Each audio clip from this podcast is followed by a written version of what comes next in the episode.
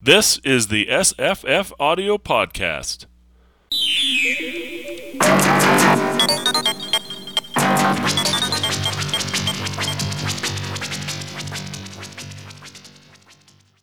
Hi, I'm Jesse. I'm Tamahome. And I'm Jenny. Hello. Hello. Hey, we're What's talking new new? releases and recent arrivals, right? That's right. So, what's new? What's arrived? I have a lot to get through, so um, I have. What is your dog uh, picked up? oh, he you know has a wide interest in audiobooks. Oh, good. um, I posted a picture of him guarding the box, so he's very what's your dog's name again? Bailey. Bailey, right? He's very invested. say in our Snoop, you meant. podcast. He's a Snoopy, right? yeah, he is. What What is the Snoopy brand? Beagle Beagle, Beagle. Got it. brand breed. Breed brand.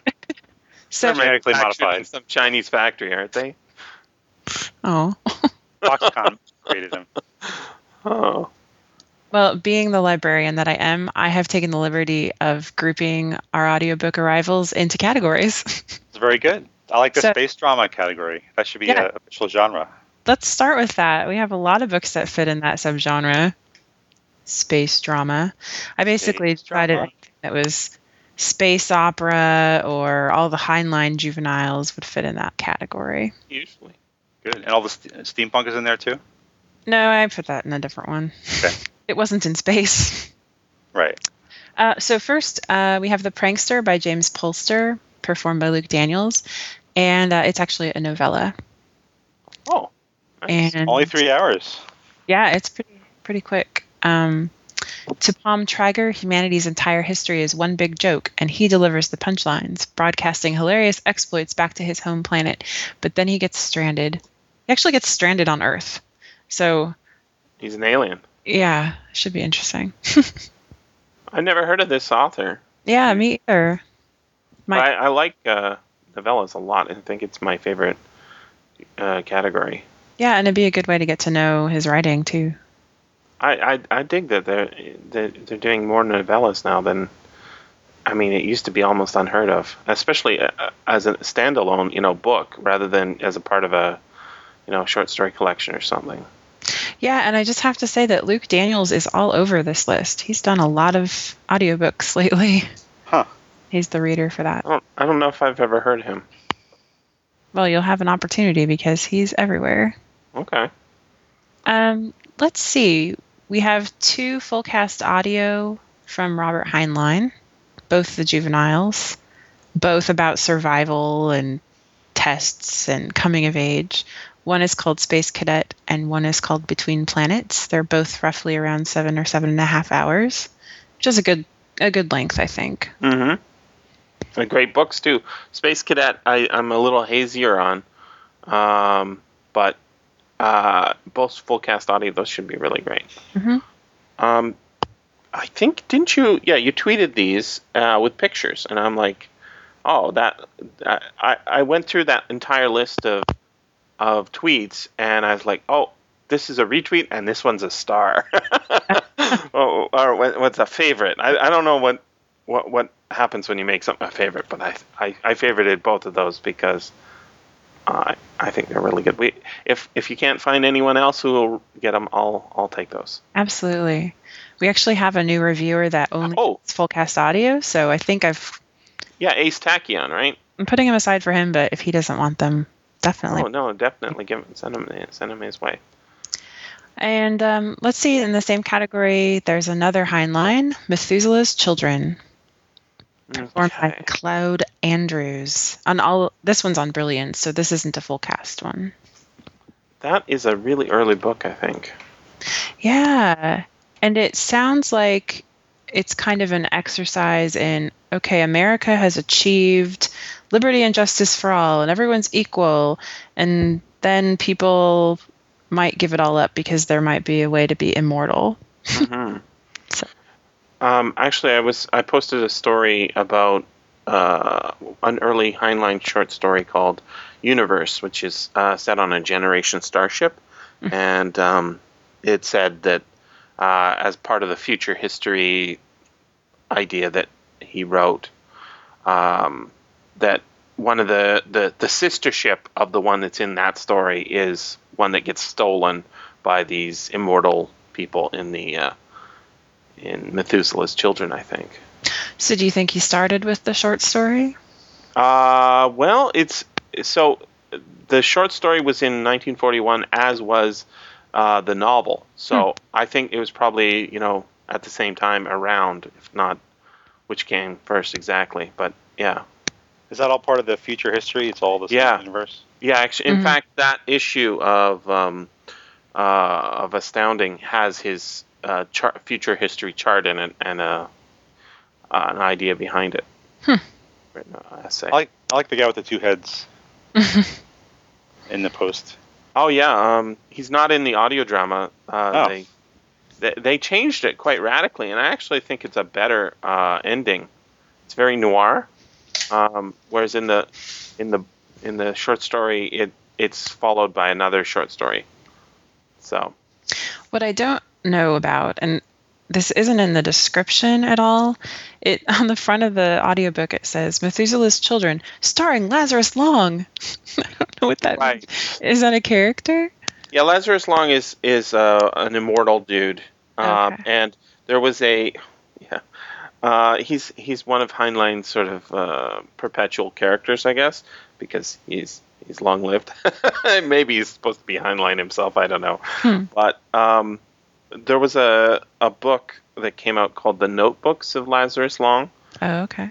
and that was uh, popular with somebody, not me. I don't I I I don't see that as a selling feature myself, but I know that. Uh, So he's been in several novels.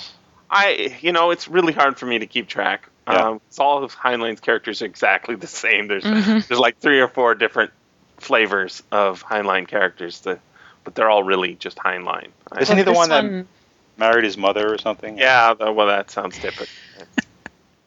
Well, this one has a, k- a kilt. So, Oh. A kilt with a shiny space jacket. So he's a Hi- he's a Hollander. Yeah, and I think that's probably why the reader is McLeod Andrews. He's probably got a little Scottish accent. Might make it worth re- listening to. Yeah, no, not. There can be. I, I've only never, one. I've never heard it. I've only read it. Uh, Yeah. and that years and years ago. Well, that, that's good. That's from Brilliance, right? It is. Okay. Um, so let's see. Elsewhere in the space drama universe, we have Fate of Worlds Return from the Ring World by Larry Niven and Edward M. Lerner, read by Tom Weiner. And this one's actually one of the few we have from Blackstone Audio this time around. uh, it sounds like they've put a whole bunch of worlds together and made them all end at the same time. It's uh, book four. Oh, in it's two that series. Series. it's the finale to both Ring World and Fleet of Worlds. Oh, really? Yeah. Oh, weird. And it's only Yeah. ten hours long. Yeah. Should be really interesting. Oh, Huh. Is Ringworld the one with the Modis? No, that's Oh, no. it's in the same universe though, sort of. Yeah. It's like Yeah, the same. end of same some- co- Larry Niven co-wrote that too. Yeah. Um, the Modis is the Moten's God in Moten, Yeah. Moten God's Eye. Jerry Right. Pornell. Ringworld is the one with the giant ring that's a world. Oh well, I guess that makes sense. you, you No, should that's read, right. you should read Ring Ringworld. yeah, that's a at some- classic. It yeah. is. I'll add it That's to a my classic list. big big dumb object. BDO. Yeah, it's Is that a it's- thing? Yeah. Oh yeah, there's actually a blog called Big Dumb Object, I think. um, uh, you know, like Rama is one as well, and uh, I think there's a few. Is it didn't I space read- elevator? Uh, no, because a, a space elevator is something we see. A big dumb object is something. It's, it's you know drifting through space, and we do go explore it, and it has nothing. It, it's not communicating. I think is the idea. Hence the dumb. yeah, I was thinking the opposite dumb is in Star Code. stupid. Dumb is in unspeaking. I was trying to relate it to Fountains of Paradise that we just did before. Right. Uh, yeah, it's it, it. That's just a big big object. It's a smart object. It's like Big a smart smartphone. Engineered. All right. Okay, so the last one in this category is Energized, also by Edward M. Lerner. Hmm. Is that his first solo outing? I No, he's Oh. written stuff alone before. Um, this is our other Blackstone audio title. It's about 10 and a half hours, read by Grover Gardner, whose name I didn't No. Oh, we've had him on the podcast, Jen. Oh, have you? Wow. Ah. He- Sorry, he's Grover. A, he's a big big wig on the Blackstone. oh, Uh, okay. it's often he's a he's an old school narrator with a great voice. Oh, good. Well, um, I'm forcing Terp Kristen to read this one because um, a NASA engineer is the main character, and um, it's basically kind of a geopolitical intrigue book. Because of some ma- miscalculation, the oil fields have all become tainted with radioactivity, and everyone has to find a way to find energy sources at the last minute. Hmm. So, a NASA engineer works to force asteroids into the atmosphere to somehow save the world's energy situation. So, Hmm. Stored gravity. I I, I, I think we'll get a lot of energy. I just don't think it'll be usable. yeah. I don't know. So, it's kind of Um, a different take. I, there was one book uh, I read of learners, but I think it was with Larry Niven. It's it's in that uh, Fleet of World series. Oh, okay. Um, so I I don't know. I, I assume he's in the Larry Niven tradition. You know, the uh, Hard SF. hard SFE sort of. Yeah. Yeah, it sounds like it. A Sounds lot of big research. big objects. Mhm. All right. okay, Oh, so that's uh, it. Oh, go ahead. I was going to mention that uh, uh, Niven and Gregory Benford have a book coming soon in October. What's, Didn't know what's it- that one about? The the the bowl of something. Oh right, yeah, yeah. That I, I think that sounded like a big dumb object as well. It was like Bowl World or something. Yeah, instead of Ring So- World, it's Bowl World. Oh. What's so? What's the um, the one that goes around a sun completely? That's called a Dyson, That Dyson sphere. sphere. Yeah. So that uh, there was one of those, uh, Jenny. If you saw Star Trek: Next Generation, they had one with Scotty came. I don't know, he was frozen or something, um, and they had a a Dyson sphere in in that, and that's a big dumb object. And then you just cut that in half, I guess. Bowl bowl world. I Maybe don't it's know. more How, practical. I don't know how that's gonna work. Because the whole the whole point of a Dyson sphere is it is it it's not gonna fall into the sun because it's it's completely surrounding the sun hmm but a bowl world would just fall into the sun. So I would think so. I don't know.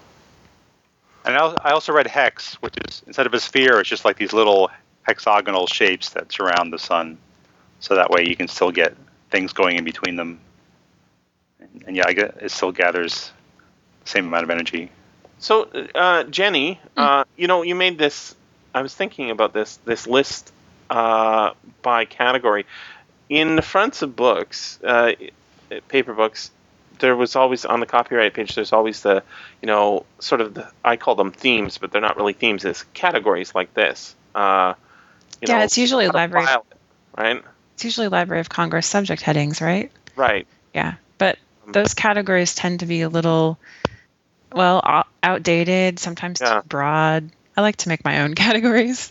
Yeah, but so like it would say biography, American presidents, uh, Right. In the Fiction? Uh, twentieth century or something like that, right? So all that means is if you walked into a library that used that cataloging system, all of those books in that category would be in the same area. yeah, but it, but if if it said like uh, biography, American presidents, so th- that would narrow the ISB, not the ISBN. What's that? The The call number, Dewey Decimal? Dewey the Decimal. classification system. yeah. So I would I I want to know like if there's a section of each, like I want to know if I've got a. I think that'd be a really good website. What section of the library are you? You know, by catalog card number, Dewey Decimal System. There is. I'll send it to you. Oh, cool. Okay. It's 'Cause I- called the Library of Congress. No, no, no, no. Like wh- where you take a test, you know, one of those websites where you take a, Oh. a quiz and it says what section of the, uh, you know, your American history, uh, presidents, 20th century. Uh, gr- oh, I was going to say Grover Cleveland, but that I don't think he's 20th century. I don't know. I will look for something like that because that would be fun. Yeah, that would be really fun. You can get a license to be a librarian. Oh, damn. All right, I'm going to move on to the next category. Iranians are born, they're not licensed. We're true? trained. We're trained. All right. Do you have Um, a potame that trains you? Is that the right word? Yes, there are secret rituals too. Uh, Cool. hmm Can you pass each other in the streets and give give each other the, the sign? I could tell you, but Counter signs The, the, the secret handshake. on the square and on the level. All right. Uh, short stories. Are we going back Yeah. to that? thought we should go back. I just kind of put two different audiobooks in this category. Um, the first one um, has been a popular one already. Once I posted it to the Twitter feed, Julie jumped on it right away and said, I have to read this one. That's Great. Um, Trucker Ghost Stories, edited by Annie Wilder. It's only four hours long. It's a Macmillan audiobook from Tor, and it has two different readers Tavia or Tavia Gilbert and Peter Ganem. And um, these have actually been gathered from truckers. They're true. True. True, True ghost tracker stories. ghost stories. So I think this one will be really great. Oh, there's a paranormal podcast. Uh, it looks like interview with her. Oh, good. I'm gonna huff duff that. Uh, I, I just I, I want to know about it just because I think it's like are are the trucks ghosts? Are the like, the the truckers ghosts? No. Or like you're driving down the highway and you see a guy on the road and Yeah. he's re- really not there. It's encounters that truckers have had.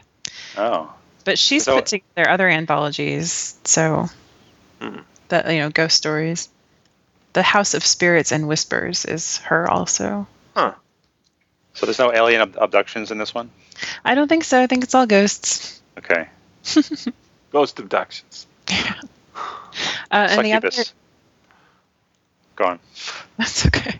The other anthology of short stories is 21st Century Dead, a zombie anthology um, from Blackstone Audio, edited by Christopher Golden. Now, I was really excited about this one because you know me, I like these anthology Hmm, me by too. theme. um, so I started listening to it, and then the CD player in my car died. But Oh no. Oh, I was really sad. I have to get it fixed. But um, the first story I was listening to was really creepy. I don't really like zombies. I don't know if this is a good choice for me, but it was talking about this. Um, I don't know, it was a situation where school children go and have to take care of a zombie baby for a while, kind of like in the old days where you'd take care of a flour sack. Terrible. Yeah, and they smell really bad, and the food they have to eat is really disgusting. And Well, that that's just regular babies. Yeah. they smell really bad because they're pooping. so uh, Babies are and- very oh, zombie-like. Here's a table of contents. Um, there's an Orson Scott Card story uh, called Carousel. Let's see. Simon R. Green, Ken Bruin. He's a good writer. yeah, there's a lot of great authors in there. Oh, Dwayne uh, Swerzinski. I think that's how you pronounce him. Uh, and a bunch of other people. Oh, Daniel H. Wilson. Okay, so there's oh, and Brian Keene. So there's some I know in there. Right, and the distinction of 21st century is important because the same editor pulled together a f an anthology of stories from earlier Mhm. decades and centuries. So um, these are all really recent and set in really present times and future times. Cell phones and uh, yeah. smartphones and Yeah. Hmm. yeah i'm i'm just about over zombies Yeah. there's a lot. there's a lot of zombie books out there. They're, Yeah. they're multiplying. It's almost like one book eats another book and turns into a zombie. And they're spreading throughout the bookstore. Uh, It's fitting. oh my um uh, have you either of you read uh Wa- the walking dead comic Yeah, I have. yeah good. um i think that's uh, we got to get scott turned on to that because he's he's turned on to the Lock and key. lock and key right now mm. Those I, are I, uh, yeah, it's a really uh, it really gets people into comics. I think because it's it's great art and it's beautiful, um, and it's not zombies, but uh, And it's almost like Stephen King because it's Joe Hill. uh, yeah, I mean it's it's especially if you read up to book five. uh, I think you know it's it, it's first one's Welcome to Lovecraft. It's Lovecraftian more than even most Stephen King stuff is. I think. Hmm. Very good stuff. Yeah, in the All right. beginning there's a lot of like time jumps. I didn't really like that part, but once I got to book two with the the head key, I won't say what it does. I thought that was so cool that I stuck with the series after that. and the art is incredible. It's Yeah, beautiful. oh yeah. I like the detailed kind of art instead of the scratchy art. See, I've only read number four because it was nominated for a Hugo, Oh. but I'm I'm gonna go back and start at the beginning because I thought it was amazing. So Yeah, it, it is. I Amazing. actually started at number two, and that's how I got Hmm. hooked. yeah. I don't remember how I got started, but I think I started with number one. Crazy. I know. Uh, But yeah, I'm up to date, so waiting for the next collection. Yeah, the last one. The finale's coming out. Yeah, it's, it should be good. It's uh, it's well constructed. I think Uh, We- we're really getting distracted here. Uh, All Yeah. right, next next next uh, category is what? Um, I'm Steampunk? re- I'm renaming it, so um, Oh. I'll Uh-oh. call it. I want it to fit. It's gears and robots. Eh? Yeah. Here's- Cool. Um, It's there's metals. yeah, metals. Brass, brass and tin. How about steamy steamy robots? I think it's a This is one of romance those category. examples. Just invented a horrible new genre. Yeah. um, well, the first one's really fascinating to me. It's called Clockwork Angels, the novel by Kevin J. Anderson, and it's from a story and lyrics by Neil Peart. I think that's how you say his name. And it's also Yeah, I'm not sure. performed by him. He's um, one of the members of the band Rush. And so there's actually an album by Rush called Clockwork Angels that starts to tell the story. And this is kind of a collaborative novel that's related to that. Oh, he reads it Mhm. because he's he's the drummer. He's not the singer. Right. Um, Huh. But it's his lyrics. He wrote the lyrics. So the description is In a young man's quest to follow his dreams, he's caught between the grandiose forces of order and chaos. He travels across a lavish and colorful world of steampunk and alchemy with lost cities, pirates, anarchists, exotic carnivals, and a rigid watchmaker who imposes precision on every aspect of daily life. Hmm. Sounds interesting. It's only eight and a half hours. Mm. So, Yeah, the Ru- the Rush connection would pique my interest. yeah, definitely. I don't. uh, Is steam is steampunk uh, a musical genre? It's it's a sort of a a, fa- a fiction subgenre. Um, I guess it's arty. Well, actually, if you read the steampunk Bible that's pulled together by Jeff Vandermeer, there's a whole section in there on steampunk music. Huh. He's your close Actually, s- personal friend, right?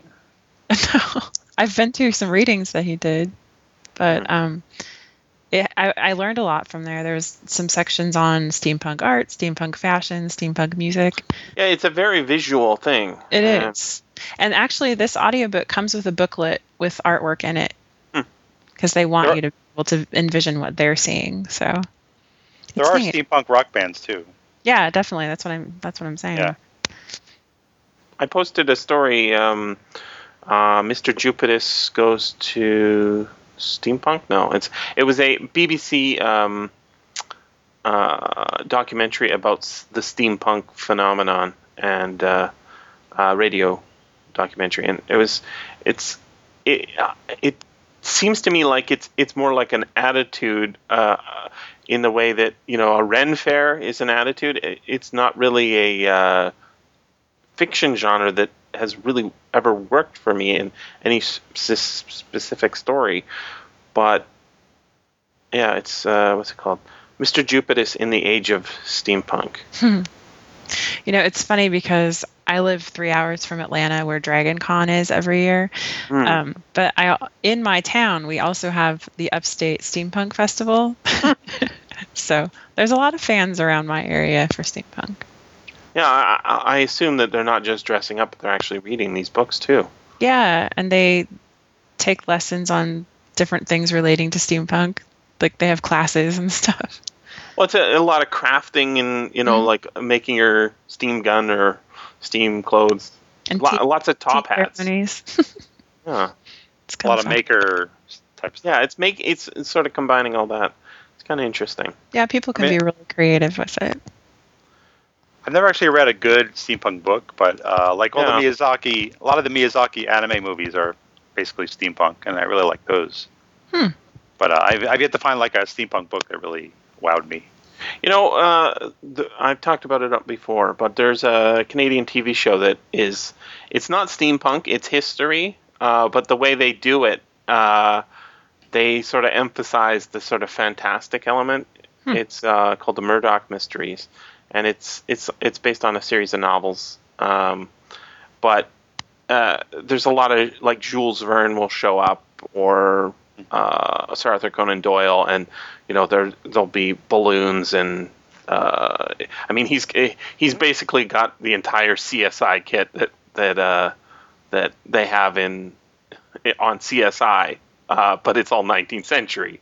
So you know ultraviolet light, and they have uh, stories that are connected to. Um, you know real historical events that are happening like the the war between Tesla and uh, I don't know the other guy. Who's the other guy? Edison? ACDC wars. Yeah, Edison. Right. Uh, so they, it's it's it's kind of steampunky, Mhm. uh, but it's nothing in it is absolutely impossible. So they just have bicycles and uh, you know top hats, and they have all that sort of thing. But really, it's just 19th century. And so, what if if you look at uh, you know the 1950s and you look at all the space age sort of uh, kitchen appliances, right? It looks like the future.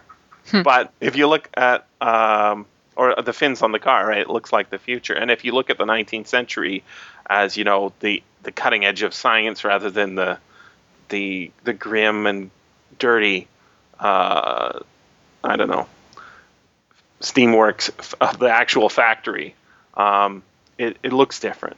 So Yeah, I think rather than read very many of the current fiction that's steampunk, I've I would say I've read more of the the early science fiction from the golden age kind of stuff, you know, like the the 19th century, turn of the century stuff. But Yeah. I haven't read a lot of the recent stuff. I think I read the first Cherie Priest novel. right, Um, I don't remember the name of it. The one that's set in like a Bone steampunk Seattle. Shaker? Yeah, Bone Shaker. Shaker. hmm right, How'd you like that? Well, it just wasn't really my thing. I know a lot of people really like it though, and she wrote, I think, a whole trilogy, right? Yeah. But She's going to be on Sword and Laser pretty soon. hmm all right. Uh, next one, VN.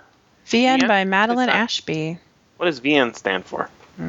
uh, probably von Neumann, because it's about Amy Peterson, and she is a von Neumann machine, which is a self-replicating humanoid robot. In case you didn't know. I Yeah, I think didn't Von know Neumann that. machines are self-replicating. okay.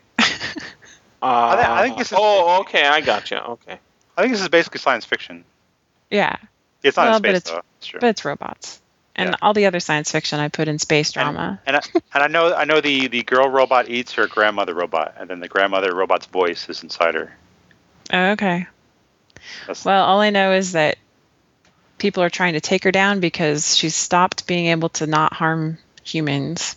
So, stop being able to not harm. yes, sorry for all those negatives. I like that. There's supposed to be that failsafe and it stopped working. So, the three laws do not apply. to guess not. Robotics. So, uh, why isn't this just a gynoid with uh, with functioning uh, replicated parts? I don't know. I don't think I know enough robot lingo to answer that question. Or android, you know, an android is a is a male, a human looking robot male, and a gynoid is a female looking robot. Why isn't that a girlnoid? Uh, gynecology, Oh, oh, G Y N. androgynous. I see. Right. I think she's a uh, edit a poster on Boing Boing too, Madeline. Yeah, it's not gynoid, G Y. G Y. oh my. I think you should write a book called that with GUI. The gynoid. He likes The, to party. gy- the gynoid and his gynoid.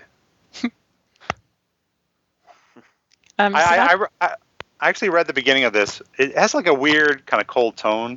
Um, maybe I need to give it more of a chance. well, she is a robot. Right. Yeah, I guess it's appropriate. Well, and I love how this came out on Angry Robot on Brilliance Audio. So maybe she's the angry robot. I don't This know. is like their flagship book. yeah. That's it. It's it's not bad. Um, the one that I'm trying to re- recall the name of, I did a review of a Charles Strauss book not that long ago, long ago with a uh, a gynoid main character. Oh, It was- Saturn's Children. Yes, that's right. Saturn's Children, which is uh, itself uh, Methuselah's Children. You know, it's it's a, basically a Heinleinian It's kind Uh-huh. of like Friday. yeah, a mix of Friday and uh, a bunch of other Heinlein sort of stories. Um, that was really, really quite good, and um, it, I, I think it, it is more interest like you know going back to uh, t- that Ted Chiang story, Exhalation. You know, I think uh, we should get used to having a lot more uh, non-human characters as the main character. You, typically, it's you know some human and his alien buddy, right? I think it's more interesting to have a non-human main character for a while. See how that goes. yeah, you know, I've been reading Cloud Atlas again, Um, I'm in a book club that's talking about it tomorrow, so I have to finish it today. And of course, the movie's coming out, but one of the storylines in it, I don't know if you guys have ever read it, but it's about Somni 451, who is a clone of sorts, Hmm. but so it comes from her perspective, and it's a really interesting part of the novel. I haven't gotten to that yet. Oh, are you reading it? Yeah, I mean, I've, I've only read like the first two chapters. Yeah. I started I- I listening to tend the to- audio too. Oh, the Yeah, well- Wachowskis are involved in the movie. Yeah, yeah, they are. and the guy from, who made Run Lola Run. So it's 3 Mhm. directors. Wow. and the audiobook is amazing because you know it's all these different stories and so they have different narrators for the different stories and the one that's so hard to read in print because it's all dialect based and it's like post apocalyptic hawaii Hmm. so it's much easier to listen to than to try to read Aloha. i know it's several years old at I don't think you say aloha in the post-apocalypse. But it, it can mean You say, hello or goodbye. killing you for your food. It, fit- it fits every situation. Hmm. mm. they use a lot of slang in there though the, whole- like Uh, hawaiian wiki, type slang wiki wiki on on eating that guy's leg. um, Yeah, every ah, chapter is how like a come I, different. ah, I haven't uh, heard of this historical- book before. yeah, nobody did until the uh, movie trailer came out. And now i it- had It's like selling off the shelves, like, except for Jenny. it's one of my favorite books So it's from 2004, so it's not not brand new. Yeah, it's got Not book new, but prize. everyone's named on- reading it Yeah, that's why that's why you know about it. Booker Prize, right? Yeah, probably. Yeah. Um, but I've heard some places it's sold out because everyone's picking up copies. Oh, yeah. So- Yeah, it's great. I know, Who's it's but, uh, not new. the audiobook narration? Bunch of people. Yeah, full yeah. cast. Oh. It's one one person for each little section. But there's a lot of really frequent names there. Hmm. I don't have it in front of me. But I, I found that first chapter really uh, hard to get into because it's it's like a very uh, archaic, and I guess Absolutely. very authentic to that period. But uh, you really have to think about, you have to kind of like translate every word almost. Yeah, you have to kind of stick with it because it gets better after that. Right. and it becomes important that you had you know had that experience you know it follows through in different ways so Oh, okay. there's a little teaser for you tama Wow. I know, but it's, it's definitely a hard uh, entry point. it is It's probably wh- why not too many people read it until the movie trailer came out. yeah and you know it's 500 pages which is more than a lot of people want to really commit to so but the I'm not movie trailer finding it on uh, amazing. Audible. Uh, there is a version that came out from Books on Tape, uh, but I assume that was back in 2004. oh i got mine from audible Oh, well, maybe it's just not showing up for some reason. And it's weird. The end of the first chapter kind of cuts off in mid sentence, yeah and everybody complains that the audiobook is broken. Hmm. it's kind of like that book we read that started with chapter two Yeah, that's uh, the mysterious, the curious the mysterious dog in the nighttime's sandwich. Uh, so the narrators on that one are Scott Brick, Cassandra Campbell, Kim My Guest, Kirby Hayborn, John Lee, and Richard Matthews. And it's 19 and a half hours on audio. it is not coming up when I type in Cloud Atlas into Audible, so it must be That's weird. pretending that I'm not in its region or something. Yeah, that's weird. Oh, no. Who's the uh, publisher? Um, Co.uk. I'll try that. Random House. Random House. Yeah, that's books on tape. Oh, okay, I see. It must be the same version then. Uh, maybe. Usually they didn't have multiple narrators back in 2005 as a standard thing. Uh, Well, this came out in 2004 in Audible, so oh, really? Oh, well, then that's probably the same one. mhm.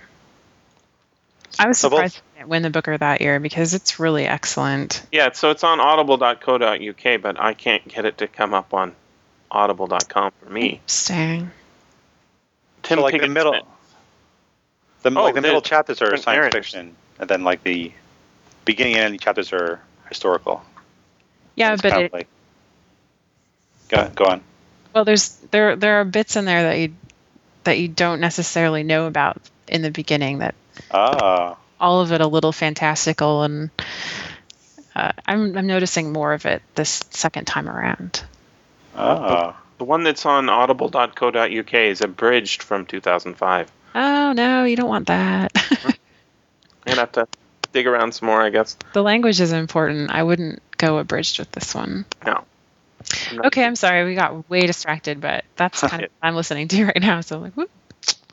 Von Neumann by uh, uh, Madeline Ashby was the last one. hmm Right. So, Our next Moving- category is Mhm. fantasy noir. It's my own category. Thank you very much. hmm, hmm. Uh, so the first Uh, can't be because Midnight, the last one on the list, is a series. Noir cannot be series. oh, Aha! Ah, I got you, Jenny. whose rule is that? That must be your rule. It is my rule. Yeah, Because well- a noir at the end of the story, everybody's dead.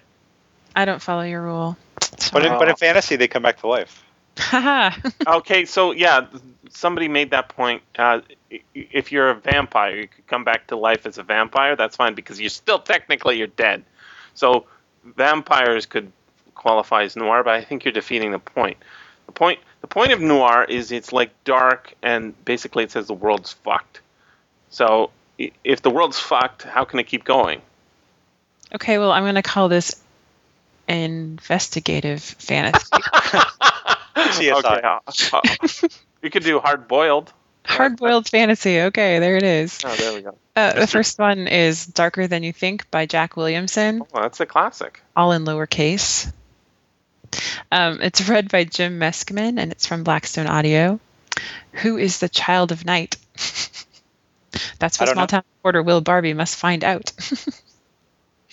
Yeah, this is a classic uh, from 1948. oh, wow. You should be the narrator, Jenny.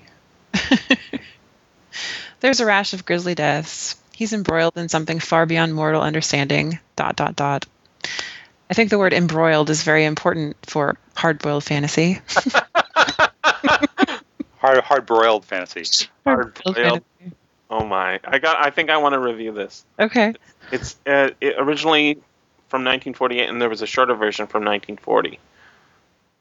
A short story. So Perfect. I've I've heard of this book. It, you know, when I, I've heard of something, uh, you know, in my readings over the years, and I say, oh yeah, I've, I keep hearing that that book over and over again.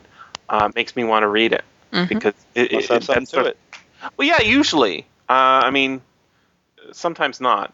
Sometimes it's it's like a negative thing. It's just somehow got mixed up in it. But usually it, it's because there's it's some sort of classic that everybody says, you know, this, this, this, and this. And I've read two of those those things in the list, and the third one I just never found a copy of. I've never seen it for sale anywhere. It kind of feels like an endorsement. If they dig something up from the past and take the time to make an audiobook of it, Oh yeah, you know, there must be some kind of value there. yeah. And Jack Williamson is uh, he is uh, one of the founders of of modern science fiction, not- not modern, uh, ancient science fiction. Hmm. You know, from you know the 1920s to up to the present. yeah. What was that his most famous like science fiction book? Uh, I think it's it's um he it's uh, available from Blackstone. Let me see if I can bring it up. Uh, he, he- the humanoids I think are with folded hands. Uh, that's r- one of those ones where you hear it again and again. Um, again, that's from the 1940s. Yeah, I'm not really familiar with it. Uh, it it's uh, you know it's published in Astounding, so it's it's uh, oh here's the categories for him, uh, Jack Williamson: genetic engineering, terraforming, psionics, uh, space opera, antimatter, SETI ship. I don't know what the is that what you put your feet on it I, or no your your your tea tray. Uh, Frederick Pohl and Android. So it says Well, see uh, also when you look at Jack Wil- Jack Williamson. And unless that's what the mystery is here, this book doesn't sound anything like any of those things. Like, Uh, but yeah, he referred to as the dean of science fiction, fiction following the death of Heinlein. Huh. Worth a read then. Definitely worth checking out. Okay, so the next one, um, it looks like to be the first of a series. Sorry, Jesse, is Technomancer from Unspeakable Things Book One by B.V. Larson, That performed sounds by like s- it sounds like science fiction. Yeah, except for the description. When That's Quentin correct. Drafe wakes up in a private san- sanatorium, he has no memory of who he is. Um, he figures out that he's an investigator and blogger specializing in the supernatural, and his life is getting stranger by the minute. So it's all about him discovering and figuring out why he's there. So that doesn't seem very seems more like hard boiled or mystery or you know, kind of one of those other genres. Somebody's described it as a thriller that reminded me of a video game. Well done. Oh. Well the cover's really cool. It's my favorite cover from this whole Yeah, it's- set. Uh, well, the one oh, I'm just looking at the Amazon set. Um, but it's it's got a guy in a hoodie uh, staring down at a street or something. hmm Okay. All right. Yeah. Uh, the some of the the covers weren't spectacular. No. What about the uh, the Heinlein ones? Those were great. With the Between Planets and uh, weren't those awesome ones? The guy in the kilt, space kilt. I like ones that make me want to pick it up and find out what a book's about. All right. So this one's Oh, a I- little mysterious. No, I was it gonna- doesn't sound terrible. I was going to mention I saw uh, Heinlein's Red Planet in the bookstore, and the cover looked really cool on that. Yeah, it wasn't bad. Uh, it didn't really give you a sense of what what's going on. Uh, Right. That book is about uh, kids running around on Mars naked.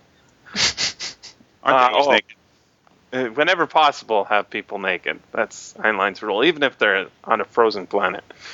Um, Or- uh, Technomancer. Hmm.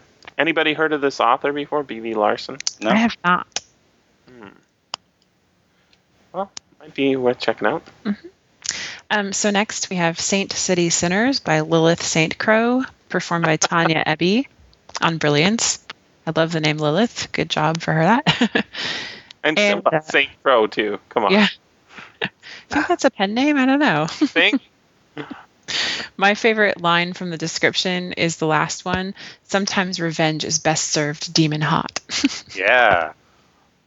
So that's book four in the Dante Valentine series. yeah, so if you already knew that series, you'd probably want to read this one. The cover's cool. It's red and has a well, I guess Chick with a most- sword. demon. Yeah, chick with a sword. It's red, black, and white. Hmm. Chicks that kick ass. Yeah, it could be like uh, from that. What, what was that one we were talking about earlier? Battle Royale, I guess, uh, by email. Um, uh, I kind of want to read that. Anybody pick that up yet? Um, I feel like It's one too long. said they wanted to read it. Yeah, because that one's coming out on audio, and um, it's the one that everyone says Hunger Games is exactly like. So it's It was definitely before Hunger Games. It was absolutely twice as long. yeah, and written by a Japanese author, I think.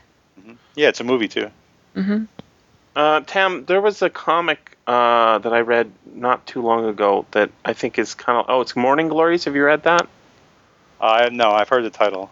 Okay. Well, uh, I think it's kind of in that same genre. It's a uh, some very weird private school that kids go to and maybe are being murdered in and have to fight their evil teachers or something. it, it's it seems kind of like the sort of uh, battle royale idea.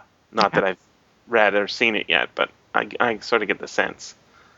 I think Battle Royale is on Jenny's list somewhere, right?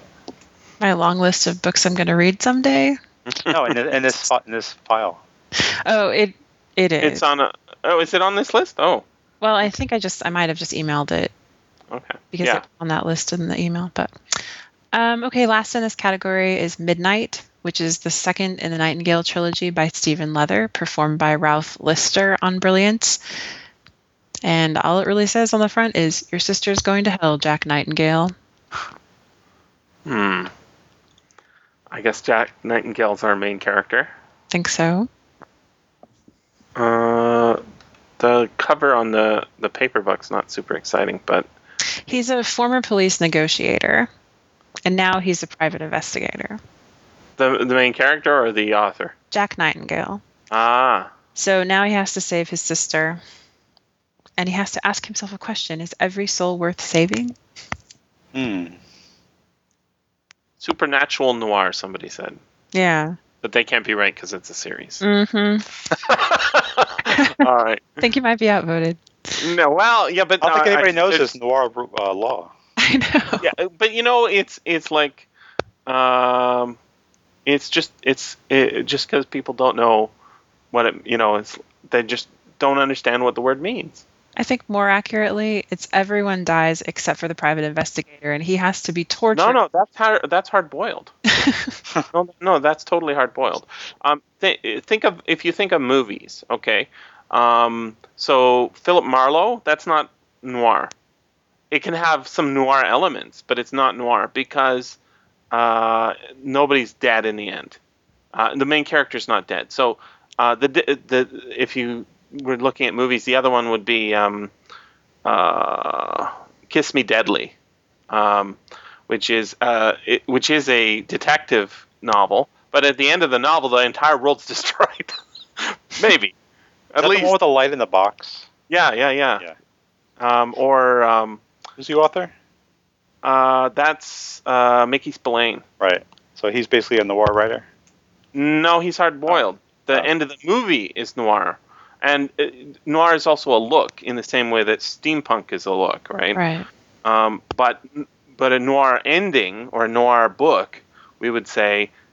Uh, so Hamlet is the classic of noir plays Everyone's because dead. in the end, everybody's dead. The main character's dead. The bad guy's dead. Uh, the good girl's dead. The father's dead. The uncle's dead. The mother's dead. Oh no, maybe the mother's not dead. Most people are dead. Um, But, but there's no private detective. uh, I thought it doesn't noir had have to. private No, detectives. it doesn't have to. No, in fact, um, usually it doesn't. If you look at noir movies, uh, most most are not about detectives. They're about uh, losers, like James M. Cain. Uh, you know, he wrote um, "The Postman Always Rings Twice." That's about a drifter who shows up at some roadside diner and gets in cahoots with the wife to kill the husband, and uh, they all end up dead. um, Spoiler. If a femme fatale. No, it, it's not a spoiler because you know you're getting into a noir. They're all going to die Right. or or uh, if they're not going to die, they're going to get so fucked that, that it, there's no point. Or Body Heat, if you've seen Body Heat, that's a great movie from Yeah. the early '80s. Um, totally, it's a it's a noir uh, color film. It So- has an- anti-heroes. Uh, yeah. Kind of. Uh, I'm not sure. I can't remember enough about Antihero to figure it out. But uh, or Chinatown, even though there was a sequel to Chinatown, um, that still qualifies as noir because uh, it, it the things are so fucked up. It's like unbelievable. It's Chinatown. That that's exactly right. You seen you've seen that movie? Yeah. And the, when you say Exactly. he says it's Chinatown, it means it, it means things are so fucked up. You just got to walk away. N- Nothing that you did. It's Chinatown, Jake. Walk away. Yeah. no, he doesn't even have to say walk away, because earlier in the movie it gave us the idea that it was. that Go let that's your what- nose heal, Jake. he gets his nose cut. uh, by a kitty cat. Right. All right, move on. Okay, so the next End of genre background. is fantasy adventure. All right, I have no problem with those Okay, two. thank you very much. Isn't First Alex one- Blood- Go ahead. Yeah, the first one is an Alex Bledsoe one, Wake of the Bloody Angel, an Eddie Lacrosse novel. Is he kind And- of like noirish or detective-ish? Yeah, actually, the publisher describes it as epic fantasy noir, but luckily I took it out of that category. this one just sounds like it's a, a lot of fun. Like, uh, it, it includes a secret pirate kingdom and a crew of the damned and a sexy former pirate queen and a freelance sword jockey. Oh, I, I like the cover on the uh, paper book. hmm It's got a, a couple of pirates. Yep, lots of pirates. Um, I, I think I've read Alex Bledsoe, but not um, not this series. Ooh, Stefan Rudnicki is the narrator. Terrific. Yes. Yeah, I read one of the um, uh, uh, standalones. I think uh, he seems to come up with good titles.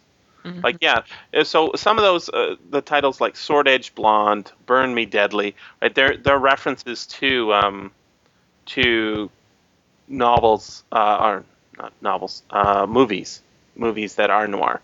So he's he's working in the in the same idea, I think. Uh, the second one in that category is The Hammer and the Blade by Paul S. Kemp, performed by Nick Podell. This is another Angry Robot on Brilliance audio title. Um, short description Kill the demon, steal the treasure. Sounds easy. There's a warrior priest Egil and a sneak thief Nix, and a fast paced adventure with swords and sorcery. Based adventure. Oh, I heard him on uh, Functional Nerds. The book is supposed to have a lot of humor to it. Yeah, and I was trying to figure out if this Egil, I'm not sure if I'm saying that right, I'm sorry, and Nix, if they're characters from other books, um, but I'm not sure. Uh, it looks like um, it. Yes, uh, some people are saying old school sword and sorcery, and another person says a Liber-esque sword and sorcery. So Fritz Leiber wrote uh, some Lankmar books. If you, have you heard of these? The uh, story set in sort of an alternate fantasy world uh, where there's a character ca- called uh, Fafard. He's the barbarian, and the Grey Mauser. And the Grey Mauser is a, sort of a sneak thief, and they're a team of thieves living in a, uh world full of weird, scary gods, and um, they're sort of trying to carouse their way through life. But they're always getting into trouble with fish gods and uh, wizards wh- who wield electri- electricity bolts, and uh, it's it's pretty fun stuff. Yeah. Uh, so I think that, that this is trying to do exactly that. It, it's if it's a series, it's the first book in a series. It doesn't say series, right? No, it doesn't say it anywhere, but Yeah, this might be quite. I Good. think it's the first one. I actually read the first chapter of this too, and uh, it- Oh, Mm-hmm. it almost wow. seems like a, a buddy movie. Like it's the two of them, and they kind of uh, trade barbs back and forth. yeah, yeah, that's So Uh, it, se- it seemed fun, but it's classic. from what I've read of it, How Yeah, long? good. How long is it? 11 hours. Hmm. J- John Anelio would- endorses it, the Mm-hmm. musician from Functional Nerds. Has he got a song for it yet? Uh, not that I know of. Hmm. Oh yes, uh, somebody says can't wait for the second book in the series. So Oh, yeah, okay. probably going to be a series. So you can just read the first one and pretend there's no other book. That's Yeah. usually what I do. Because it's not advertised as a series. Yeah, yeah. I, uh, put me down for it if nobody else is excited about it. All right. Um, okay, so following along on our little fantasy continuum here, I have two books on dragons. uh, one is called Sky Dragons. It's part of the Dragon Riders of Pern by Anne and Todd McCaffrey, mother and son. Uh, performed by Emily Durante. This is Brilliance Audio, and it's just about 12 hours. So, dragons, after effects of a plague, the planet's helpless against the fall of deadly thread, and the only hope for the future lies in the past. Sounds like every Pern book I've ever. I've never read the read, any of description. them. of. I don't know. Some people Uh, say it's actually science fiction. Like they're Yeah, Yeah. well, it is. It's it's. I think. Uh, yeah, it is supposed to be in the background. It's more like planetary romance, like uh, uh, I guess heroes Barsoom. burrows. Yeah, Huh. something like that. Are they naked? I haven't. I've only read one novella, and no, I don't remember any n- explicit nudity. Okay. I know that people that Naked Dragons. maybe. series really like the series, so I'm sure we'll find a reviewer for that one. Good. And Um, the other dragon one is Blood of the Emperor, which is from the Annals of Dracus, Book 3 by Tracy Hickman, performed by Phil Gigante on Brilliance. And this one has elves and pilgrims and prophecies and free humans and the final campaign to bring down the evil empire. Uh, is this a s- a, series book? yeah, Yep, book three. Yeah. Book 3. I think it's Yeah. a trilogy. I, I read a lot of Tracy Hickman back in the 80s. Is he good? What do you think? Uh, I think he is a he. Uh, I used to Yeah. be unclear as to whether Margaret. I, I guess Margaret is a female. Uh, Margaret and Tr- Margaret Weiss and Tracy Hickman. Uh, it's hard to say because I don't know if I've ever read Tracy Hickman alone.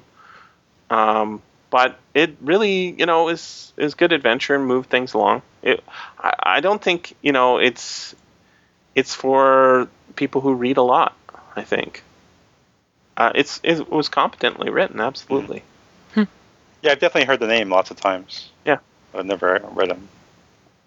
He has Uh, a new Batman book out too. I think he did a podcast not millions of years ago as well. I think Margaret is his wife. I'm not sure about that, but uh, they they wrote a ton of books together. Yeah.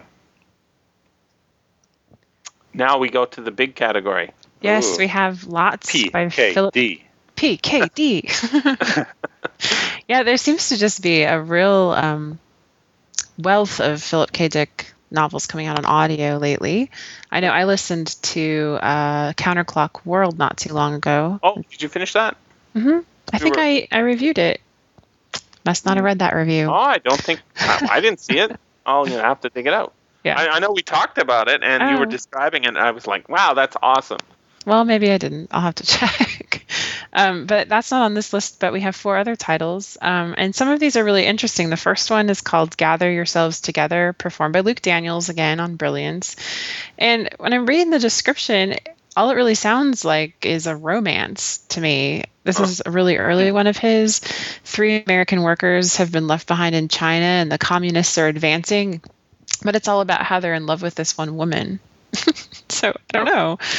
It's kind of different. Yeah, that doesn't sound like uh, Philip K. Dick. But he, he when he's doing, um, he's starting into novels. He it took him sort of a while to find himself. I think. Mhm. See what it says, but it says it was written when he was 24 years old. Oh, It's very young for uh, anybody to write their first novel. Um, let's see what it says here. His hormones were flying at that time. well, and Counterclock World had a romance in it too, so Uh, let's see. It might says just to have romances. uh, written around 1948, 1950. Wow. Yeah, that's wow. I'm surprised. Published posthumously. Uh-huh. Ah.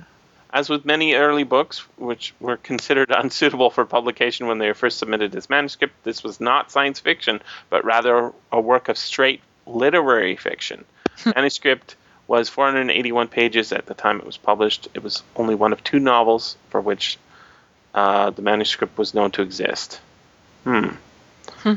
Uh, yeah, so uh, Gather Yourselves Together. It do- It sounds sort of like a science fiction title, but it's actually a uh, mainstream book. Yeah, at least in the description, there's not a speck of science fiction in there. So, I'll I'll read the plot summary from Wikipedia here. It says After the final victory of Mao Zedong's Chinese communists in 1949, an American company prepares to abandon Chinese operations, leaving behind uh, three people behind to oversee transitional affairs. Uh, and then they're named. Vernon and Barbara are previously involved with one another back in the States in 1945 when she lost her virginity to him. They had sex again, but Barbara has matured and becomes more interested in Carl, who's younger than she is. Carl is more interested. oh my God. see, it, I don't see literary; I see romance here. Sounds like Twilight. in reading his handwritten volume of personal philosophy to her. Carl's more interested in reading his handwritten volume of personal philosophy to her than having sex. oh my! Oh, poor So they literally gathered together. well, he, he got married like five or six times. Uh, I think it was five times, and and it sounds like, uh, as is usual with his fiction, he's writing about his own life. He was a Uh, romantic at heart. He's never been to China, as far as I know, but he he he he read incredible amounts of stuff. He's very knowledgeable about what's going on in the world. Well, this next one is uh, one that I- is kind of along what I would like to read, which is "I Hmm. in the Sky," performed by Dan John Miller. It's on Brilliance Audio, and it is eight hours. And the malfunction of a particle accelerator leads to a world of Old Testament morality, where the smallest infraction can bring about a plague of locusts.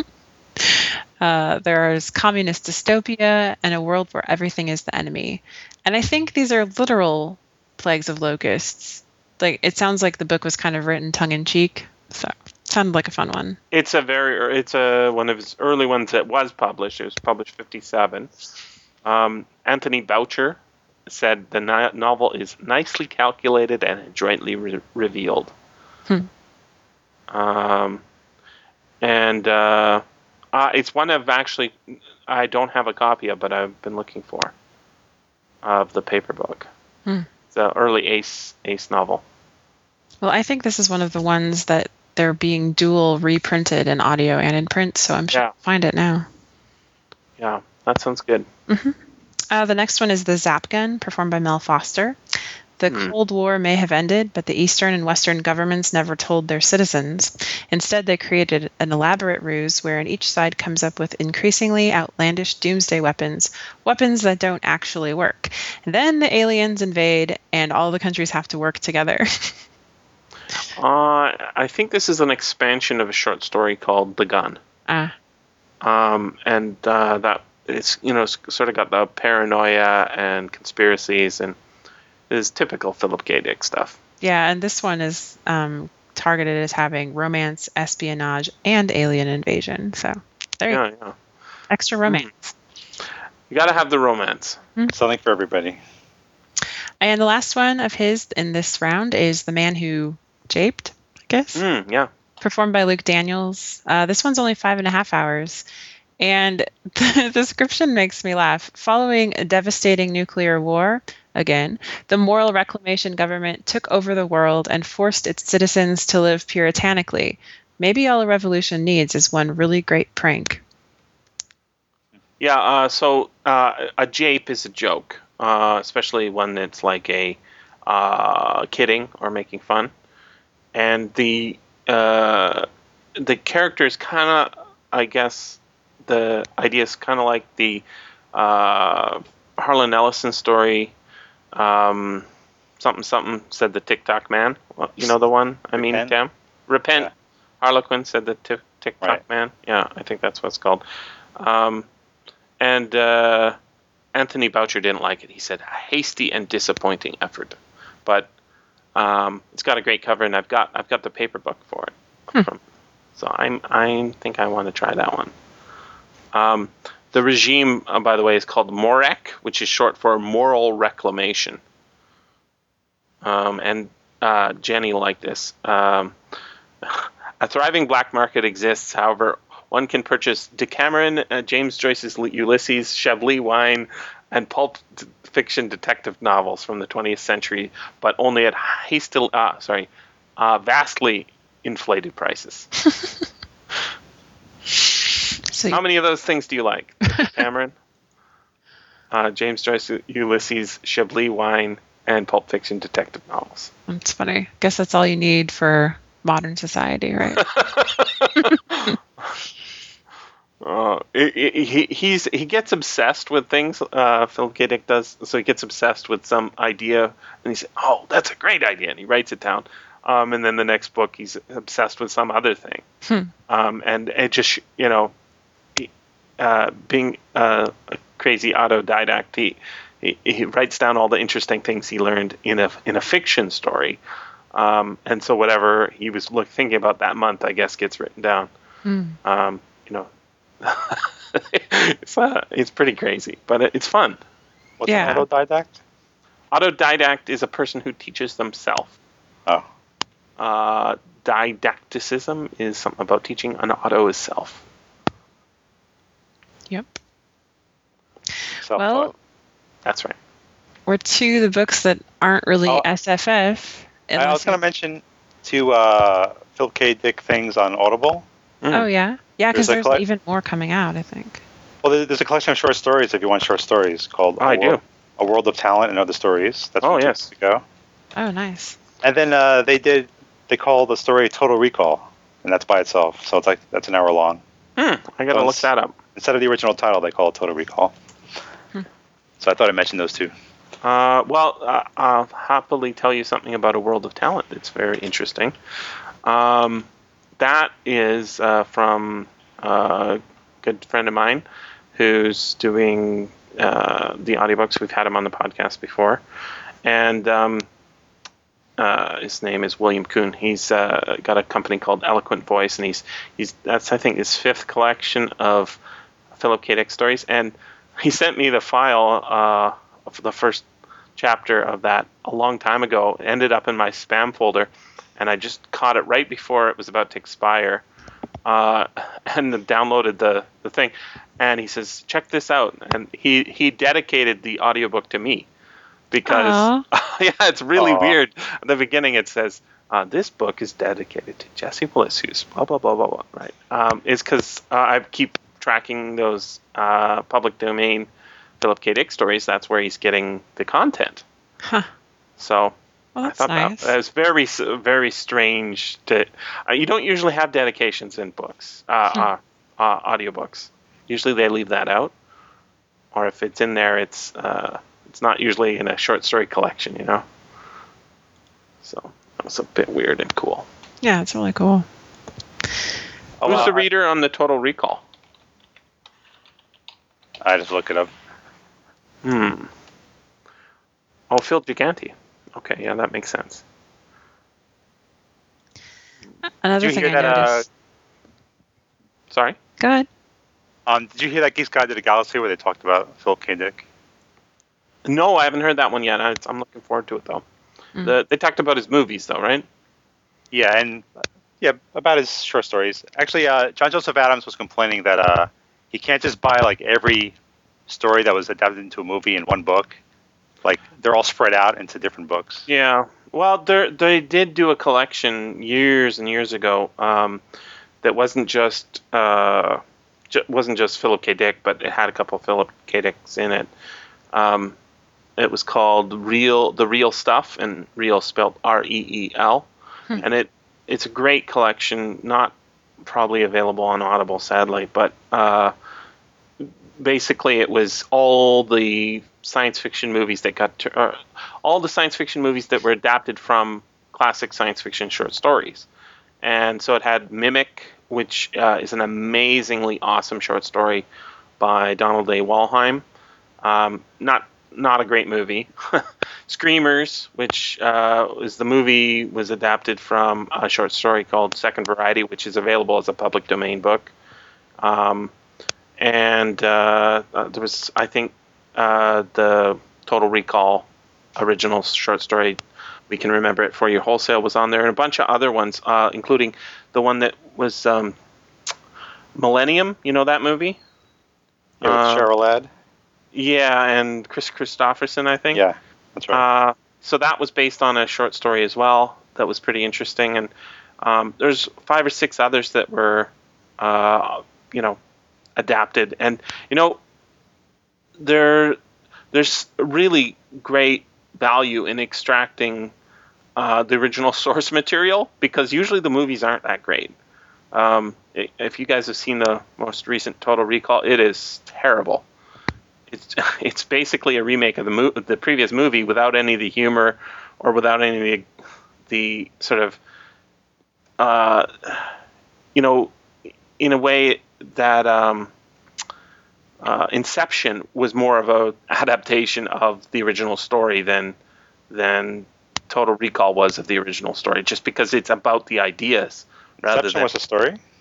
no it's not but it, it Oh. it's it, it, I'm saying that's a movie about ideas Right. um, it has all those, you know, chase sequences and uh, s- such, but this the plot is is in service to the ideas rather than the the the chase sequences are in services to the plot, uh, or something like that. Total Recall's not good. yeah. It's stupid. I haven't seen it. I mean, the the original's a classic to me. Oh yeah, the original is a classic, but the remake is. I mean, it it just. Uh, so I, I was reading somebody's article not that long ago, and they were saying that you, you're you're reading you're looking at movies wrong if you're not understanding the big science fiction space operas or movie things as uh, opera. It's like opera for Americans, um, where they have these large set piece uh, explosions and jumpings and all that stuff. It's it's like don't look at the details. That doesn't matter. It's it's the the combination. You know, Transformers is opera. Don't try and make sense. don't say this. The physics don't work. It's opera. It doesn't have to. I'm thinking. Well, I guess that's one way to look at it, and it, it is. It's true. Like if you look at um, professional wrestling and say it's not real, you're kind of missing the point. That's not the point of it. You've misunderstood that it's not about being real. It's about being epic.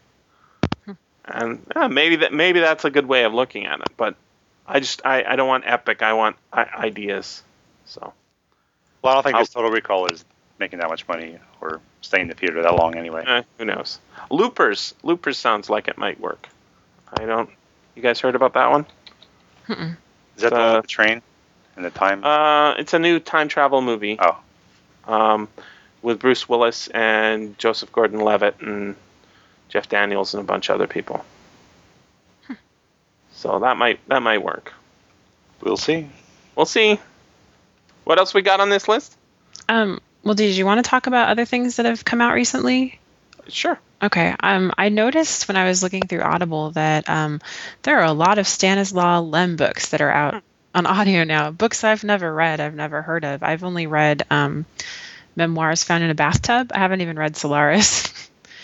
um, but there is Return from the Stars, Mortal Engines, Peace on Earth, The Siberiad, Fables for the Cybernetic Age. Um, so if you're a Stanislaw Lem fan, you have a lot to choose from right now. I, They're I all think released we read, in the last two weeks. I think we read Siberiad in school. It's, I think it's a collection of short, funny short stories. Oh yeah. Fables for the Cybernetic Age. It's called. Well, it sounds fun. He can be I- a little bit Right. as absurdist, you know, and I really like that. So I would. yeah, that might be probably a good try entry some. point for him Mm-hmm. instead of uh, Solaris. wow, which is there, very- there's a good collection of Serious. stuff. Yeah. Yeah. How do they I- put out this much so fast? There must be different narrators. Uh, Yeah. Two of them are Scott Yellow, or a, mm, or three of them are. It's been busy.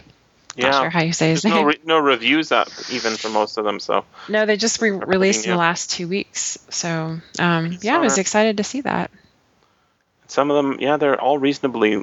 You know, the longest one is 11 hours or something like that. Yeah, 14 Yeah. hours for Fiasco. Well, I think I think we got to do something in there. Yeah. I would- Meteorological Congress. I've heard good things about that. Mhm.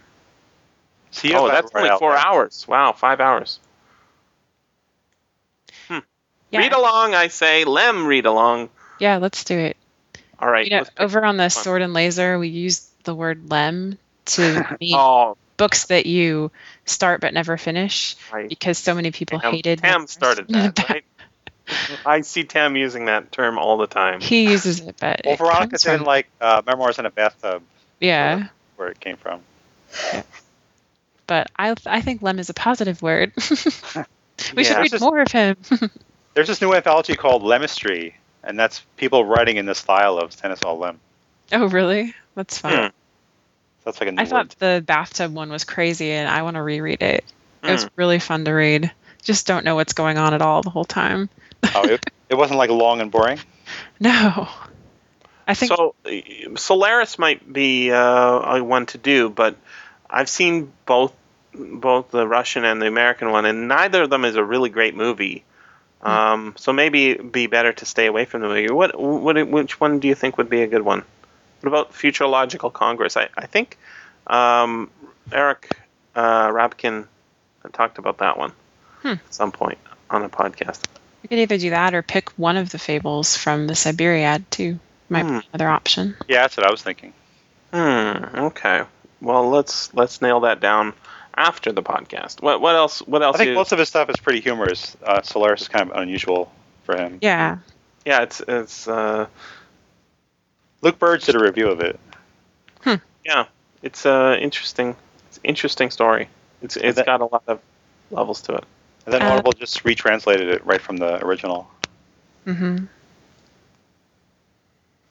The other one I wanted to mention is Noise by Darren Bradley. Um, let's see, I'll read the description. In the aftermath of the switch from analog to digital TV, an anarchic movement known as salvage hijacks the unused airwaves. Mixed in with the static's random noise are dire warnings of the imminent economic, political, and social collapse of civilization and cold blooded lessons on how to survive the fall and prosper in the harsh new order that will inevitably arise from the ashes of the old. Hiram and Levi are two young men, former scouts and veterans of countless Dungeons and Dragons campaigns. Um, I actually read the print in this when it first came out, I think 2009 gave a few copies of it away. I kind of Hmm. know the author, but that doesn't mean I don't think it's good. I do. Well, uh, let's hear the author's name again. Darren Bradley. This is his first published novel. Hmm. Um, so it's very, you know, post-apocalyptic feeling, dystopian feeling. It's only five hours. Yeah, it's five hours, and the the narrator Chris Patton he does a lot of like the Oh, zombie he's a great na- narrator. stuff. So it He's kind of got a sort of soft voice, right? Yeah, fits right into that. Actually, this book terrifies me.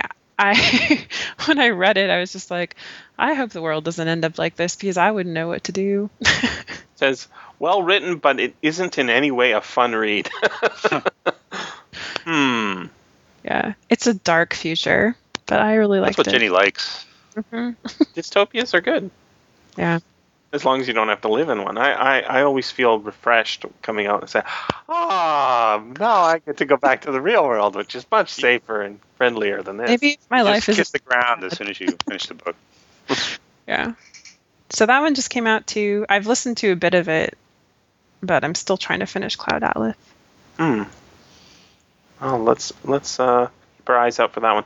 The cover's not particularly evocative of uh, any specific genre, is it? Hmm. It's just uh, white noise and blood. But uh, I like the premise. It sounds interesting. And we'd already talked about Battle Royale. That's really the only other one I had written down for new You release. didn't read that, did you? no, I just wrote down that it was coming out. Okay. Mm. Hmm. it's a long one though, 20 hours. Yeah. The Yeah, book that's is what that's effective. really scaring me off. And I think there's a comic uh, comic version, isn't there too, Tam? Uh, I'm not sure about that. I know there's a movie. I've seen it around. May- Maybe I'm just thinking it, it's in the near the comic section. It wouldn't surprise me. Yeah, it's a it's a cl- it's an old story. It's not any Yeah. anytime new. I don't think. No, I think they're just trying to capitalize on the Hunger Games audience. Yeah. Yeah. Smart. It mu- it must have been in manga form s- sometime. hmm Uh, did you guys? Uh, you know, I never finished the first book. Uh, I started reading it and I thought, oh, this is pretty good. Um, and then I somehow got distracted or something. I think I, I was reading it when my niece was reading it, and she stopped reading it for a while, and I I stopped reading, and then she kept reading it. Hmm. Um, but I was thinking, uh, uh, oh, maybe I should finish reading it before I watch the movie. And then I watched the movie, and I thought, "Ah, I didn't need to keep reading it because uh, if i- if my comparison of the movie to the book was that oh it's actually a very faithful adaptation it's really showing you basically most of what's going on in the book which i guess is good right um, but if that's true and it continues right to the end it's like wait a second this isn't an idea book this is a dystopian world where they don't overturn the dystopia they don't fight against the dystopia they just live in the dystopia and Yet. well, I guess, but yeah, but see, uh, my understanding is that it was not written with sequels in mind, Right. and that makes me, think. you know, I've heard that people are disappointed with later books, or read about that, anyways, and um, my thinking is that that that's that this it's like uh, what was that movie uh, movie that was based on a a book that uh, Spider Robinson hated. He thought it was awful. Um, you know the one I mean, Tam. It's the dystopia, read written by a mainstream guy. Uh, the Road? The Road. Uh, Jenny, did you Cormac read? McCarthy? Yeah, I've read that one and the What mo- did you seen think the of? movie. What did you think of it? Um, I mean, it's just really bleak. There isn't a lot that goes on. It's more about, you It's know, the the journey. landscape. Yeah, the Yeah, journey. Father and son. Yeah. Uh, I didn't read the book, um, but I watched the movie. I thought, yeah, it's just a movie. it's, it's but I there's don't think I no would judge that one idea. based on the movie, though. I No, I, I get that, but I'm saying like maybe they're going to overturn the dystopia in the later books. But if that that wasn't even like hinted at, it's just like, hey, we survived. no, I- but I It's think you're like a wrong. romance or something. I You're don't com- know. You're completely wrong. I mean, I, this is a spoiler for people who haven't seen the movie. And the thing is, is that the way they didn't die, like one person didn't win, Yeah, but so they didn't follow the rules. And when you're 12, that's the only real option you have. or were they supposed to be? T- yeah. okay. They're supposed to kill each other. Yeah. Uh, well, I don't know how battle royale ends. I I don't either. got to read more on that, I guess. But uh, I don't think Battle Royale is supposed to be science fiction. And I, I thought that I was reading a science fiction book when I started reading Hunger Games, and that's what I was excited about because it was a dystopian novel Mhm. uh, in a post-apocalyptic United States or something. Um, but uh, th- at least at the end of the first movie, I I felt like, huh, you know, they they waffle on the rules, right, on what's going to happen, but really, that's not a vi- that's not a defeating of, of the system. And it, have you guys read this later books? Yes. And That's- That's why I say not yet. but there's only two more, right? The mon- Right. it's the final one. Yeah. Uh, is it science fiction or not? Well, I mean, Taylor, this, is it science fiction? this world where the game makers can actually change what happens in nature, I mean, that's kind of science fiction y. Uh, no, no, no, no, no, no, no, no, no, no, no, no, no, no. That's not. One. I know it's science fiction e. I'm saying is is it science fiction? Because a dystopia is either something you rail against uh, and get crushed by, like 1984, or you rail against and defeat and overturn and become something else. But if it's something you just set your lo- your world in, that's that's not science fiction. That's something else. I would Well, I guess you're just going to have to keep reading and find Oh, out. not the Wikipedia entry. She doesn't want to ruin it for you. No, I don't want to ruin it for you. And where is this book of rules that you have anyway? Hmm. You well, need it's, to write it down. it's Mm. ever evolving, but Mm, um, that's convenient. it's not convenient. In fact, it's quite difficult. But no, That's I how the dystopian rulers uh, do it too. uh, idea fiction, Jenny. That's where I'm going. See, I don't really care about whether or not dystopia fits into science fiction or not. It's more about, I mean, to me, dystopia is always about control who has it and who gets to live and who gets to make their own decisions. That's what these books are. Well, I'll, I'll keep reading. Okay, I've only Wait. seen the first movie Yeah. that's their only one movie, right? I Mhm. don't Yeah. know. so far. Do I'm you know sure a lot there'll of be the out, a lot of the outdoor scenes were shot about an hour from where I live. It's kind of cool. Nice. Drive up into the mountains and be like, "Hey, it's the Hunger Games." Where is uh, District Just 13? seeing the arrows shooting through the air. Where, what, what, what part of, is it supposed to be Appalachia or something? Yeah, that's where District 12 is. So that's where Oh, yeah, District 12. Sorry, yeah. Katniss is from. Right.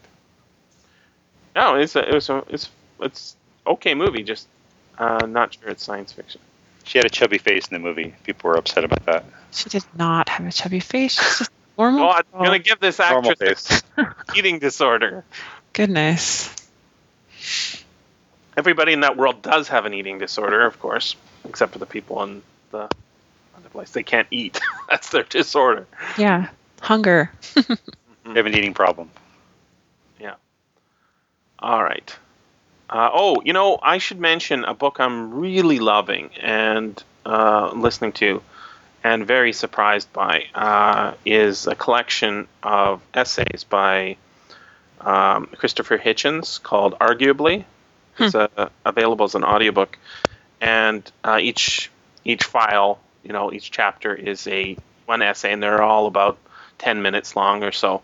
But uh, I'm seeing tons of connections to uh, science fiction and and adventure and all that. Uh, he's a big fan of Flashman, you know uh, that character, um, early uh, 20th century um, adventure character, and um, 1984. He talks a lot about uh, the connections between uh, George MacDonald Fraser is uh, the author of the Flashman books.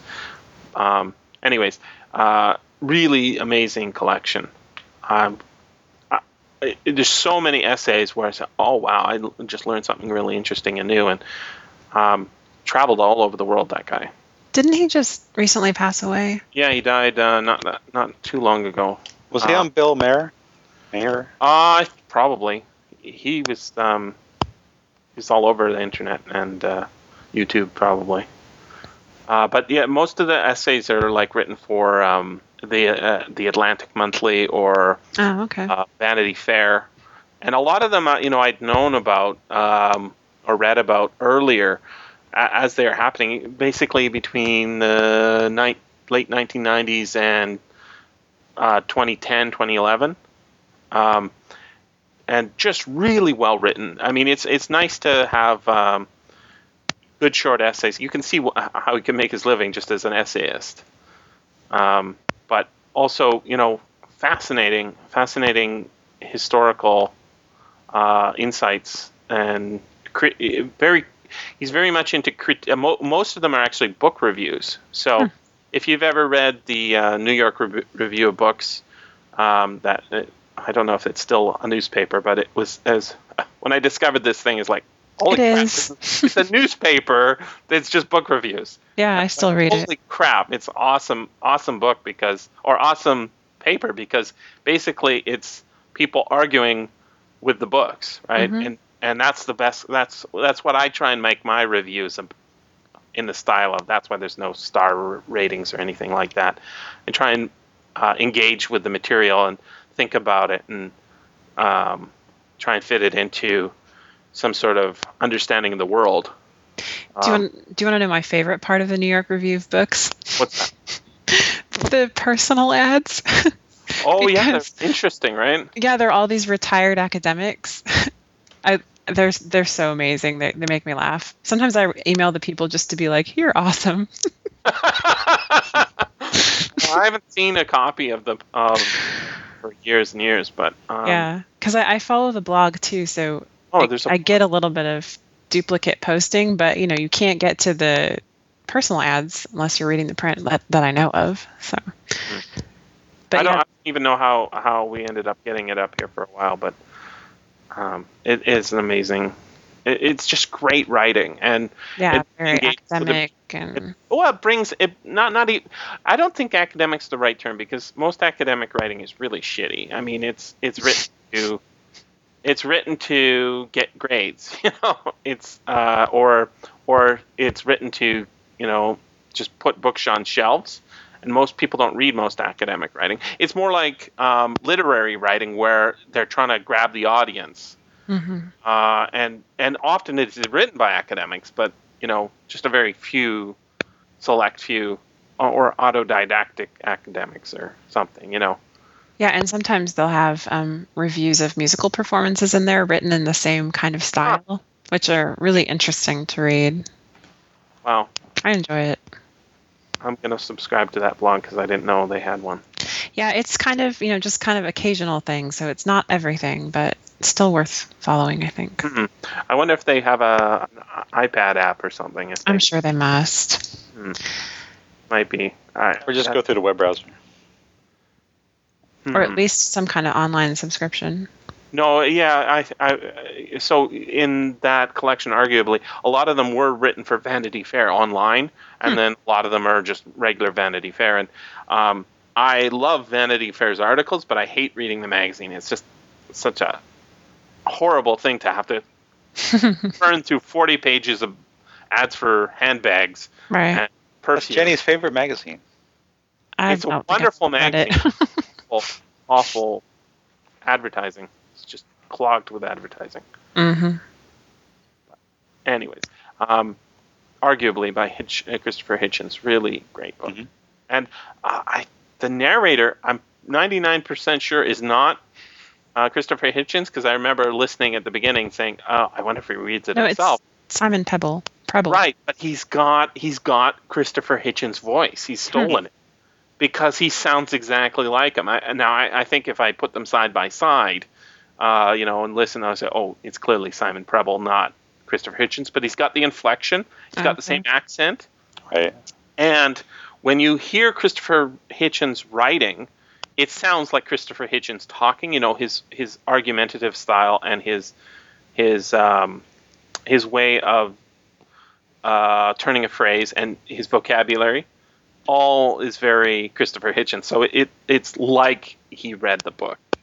Unbelievably interesting. I'm about halfway through. Yeah, all the reviews are really positive about the reader. So It's kind of like the Joe Walton book. It's not her, but it's someone with a Welsh accent yeah, similar to her, if not yeah, better. it help. It really helps. It does. Readers are important. I've been um, reading the long listed books for the Booker Prize. So, not science fiction or fantasy, but I just finished uh, Bring Up the Bodies by Hilary Mantel. It's the second in her Wolf, Har- Wolf Hall series. It's historical fiction about the Tudors, basically, and focusing on Thomas Cromwell.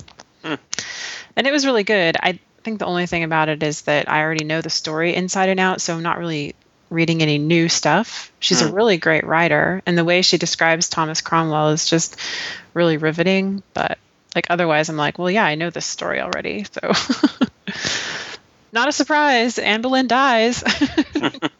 Well, yeah, but you don't read. y- yeah, I, I don't believe. I don't believe that. I know uh, we've argued this before, but I don't believe in spoilers. I, I just think that uh, it's so rare that something requires that you not know something. Uh, it, because uh, if if that were true, you know, all of history is a spoiler because you you ended up here. But history is absolutely fascinating, and it's not because you don't know what's going to happen. well, it's I guess because the- the details are fascinating.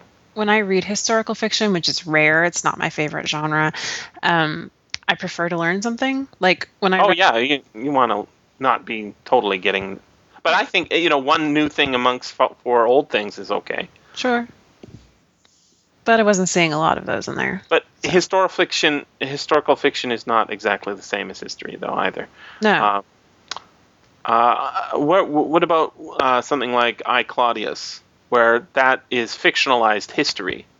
Uh, do you do you distinguish that between uh, fictionalized history versus uh, historical fiction? Where I No. guess I, I I just think that fictionalized history or history uh, done as narrative um, can be pretty interesting, especially when it sticks to the facts. But I'm less interested in uh, ones where th- it's a made-up character hanging around real characters. Mm. Well, You this went- one is very much just focusing on the characters that are historical, and she even says very specifically which which things are kind of twisted a little, which things we don't actually know. But Mm. for the most part of it, I think was it comes that in, from like the historical- introduction. Yeah, it might have been at the end. Oh, okay. the The copy I have is a review copy, so it's a little it's presented a little differently, but Interesting. Hmm. yeah. I assume it's not like the TV series, The Tudors. Well, you know, it's the same story, and I've seen that entire Right. series. So, um, yeah, a lot of it just wasn't that new to me. Okay. Uh, we wrapping it up? Sure. Sure. Well, I was going to mention that Wool is out on audio. That's a Oh. popular. Uh, When you did a review of? No, no, you didn't do. A No, Lu- review. Luke We talked did. about- Ah, Yeah. that's right. I might have mentioned about the phenomenon of it in uh, ebook, but now it's on. Uh, it came out in audio last week, and uh, Ridley Scott's going to make it a movie. Hmm. Hmm. Yeah, the Luke's review was pretty good. He just like that. It's actually kind of. Uh, it seems like it's based on having spoilers. So Luke's review is very graceful and just avoiding explaining how actually the world really is, because that's kind of a mystery in the beginning. People are just living on the ground. You don't know the whole situation around it. So, seems to be a popular thing. It's it's uh, 18 hours, but it says wool one to five. Yeah, it's like five uh, short stories, I think. I hadn't heard of it before. Oh, yeah, it's like a big phenomenon in the, in the Kindle world. Who knew? One of the Kindle millionaires. Ah, I see. Weird. Uh, people don't like the performance. Oh, Uh, yeah. Did Who's Luke like there? it? yeah, he did. Narrated by Minnie Good. Uh, I don't know if Luke did the the audiobook though. I think he might have read the ebook. Um, but yeah, people are hating on the performance. Hmm. Oh, Zero stars. Oh, there's one that's five, but most are zero or two stars. Or I'm sorry, one star. Luke said the author actually contested him after his podcast and said, he- Oh, wow, he liked that's it. nice. Kind of like Jenny, she always makes friends with all the authors. I like to meet authors. This has been the SFF Audio Podcast. Please join us at www.sffaudio.com.